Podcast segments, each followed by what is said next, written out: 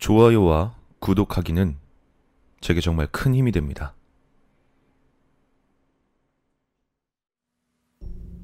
일본 역사상 최악의 괴담으로 손꼽히는 소해목 괴담에 얽힌 이야기. 소해목 괴담은 이 세상에서 가장 무섭고 또 유명한 괴담이지만 너무 지나치게 무섭기 때문에 함께 이야기한 자, 들은 자에게 죽음이 방문한다. 따라서 그 이야기를 아무도 모른다는 이야기. 이를 많은 사람들이 오랫동안 거짓말이나 유언 비어쯤으로 의심해 왔으나 메이지 유신 시기 배번 지원 절차에 따라 일본 전국의 측량과 인구 조사를 실시하던 때에 동북 지방에서 있었던 이야기다. 과거엔 마을이었으나 이젠 폐허로 변한 땅을 조사하던 한 공무원이 커다란 나무의 밑둥으로부터 대량의 인골과 함께 소의 머리와 흡사한 동물의 뼈를 발견했다. 공무원은 조사 대장에 인골의 수를 기록해 측량을 마치고 가장 가까운 남쪽의 마을로 옮겼다.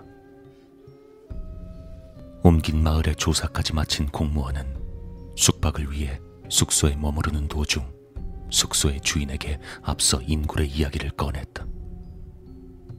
그러자 숙소의 주인은 그 관계가 있을진 모르겠지만 라고 운을 뗀 뒤 아래와 같은 이야기를 시작했다. 애도 막부 말기 텐포 3년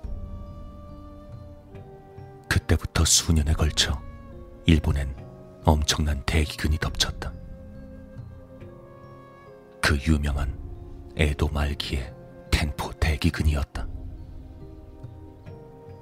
당시의 기록에 따르면 쓰러진 말의 이빨을 받고 날고기를 먹으며 굶주려 쓰러진 시체를 들깨나 새가 와서 뜯어먹는다. 부모와 자식, 형제 간에도 비정하게 음식을 서로 빼앗아 그야말로 축생만도 못한 상황이다. 라고 적힌 비참한 상황이었다. 텐포 4년의 가을, 어느 깊은 밤, 이 남쪽 마을에 한 외지인이 찾아왔다. 휘청휘청 걷는 그의 몸뚱이는 사람이었으되, 머린 그야말로 소와 같았다. 몇몇 마을 사람들이 놀라서 다가가 붙잡으려 하던 그때, 낫과 곡괭이 등을 손에 쥔 이웃마을 사람들이 수십 명씩 떼를 지어 나타났다. 그들은 공포 분위기를 잔뜩 조성하며 자기들 마을의 소몰이 축제엔 외진 마을의 사람들은 필요 없다고 말하며 그 외지인을 붙잡고 어둠 속으로 그대로 사라져갔다. 날이 밝고 마을 곳곳에 그 이야기가 퍼져나갔지만 아무도 이웃 마을까지 확인하러 가진 않았다.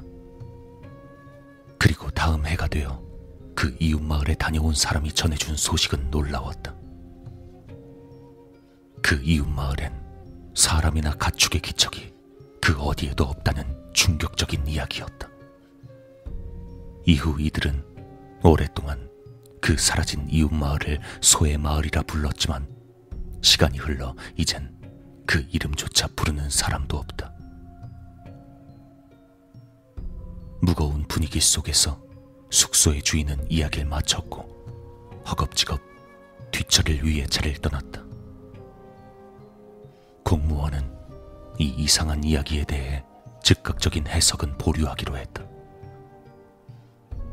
그는 다시 관청으로 돌아와 조사대장을 마무리할 즈음에 이 이야기를 떠올렸고 친밀했던 선배에게 해석을 요청했다.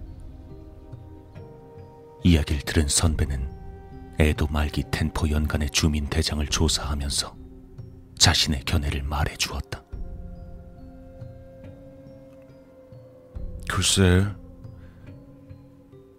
대기근 당시엔 굶어 죽은 사람을 가족들이 식량으로 삼아 먹었던 일이 있었을지도 모르지.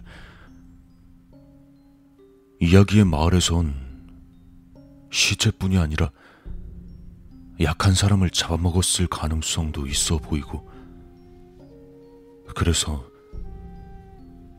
살아있는 사람을 잡아먹는 죄책감을 조금이라도 면하고자 그 의식을 소몰이 축제라고 칭해서 소의 머리 가죽을 씌워놓고 잡아 죽인 게 아닐까?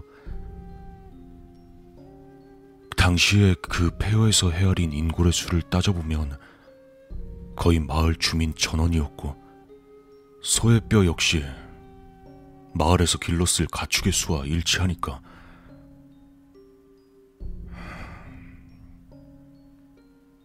기근의 비참함은 말로 형용하기 어려워. 어쩌면 주민들은 물론이고 친형제나 부부간에도 수라와 같은 지경이 돼서 이미 사람이라고는 칭할 수 없었던 거겠지.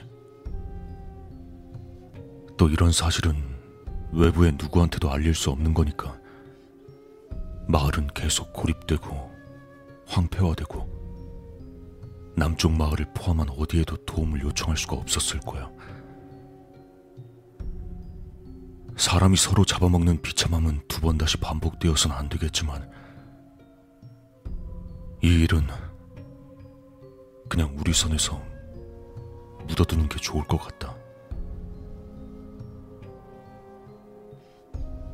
선배의 말을 깊이 받아들인 공무원은 이후 누구에게도 이 이야기를 발설하지 않았고 속으로만 묻어두었다.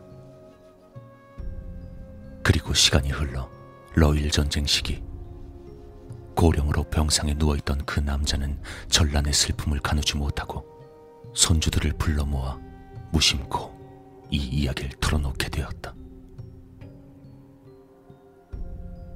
그리고 이 손자 중 한 사람이 바로 나 자신이다. 당시엔 알아차리지 못했지만 할아버지가 돌아가신 후에 알게 되었다. 아무런 관계도 없다고 생각했던 남쪽 마을 사람들이 이웃 마을 사람 모두를 소몰이 축제라고 칭하며 사냥하고 잡아먹었다는 사실을. 그렇지 않으면 마을 사람들의 뼈 모두를 누가 어떻게 묻었겠는가?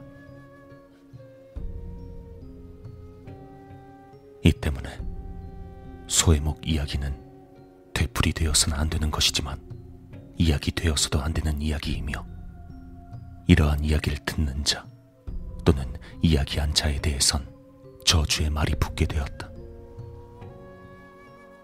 누구의 입에도 오르지 않고 내용도 알 수 없지만 많은 사람들이 소해목 이야기를 알고 있다. 사물의 본질을 찌른 이 이야기는 그것 자체에 혼이 머물고 있어서 널리 사람들 사이에 퍼져나가는 것이다.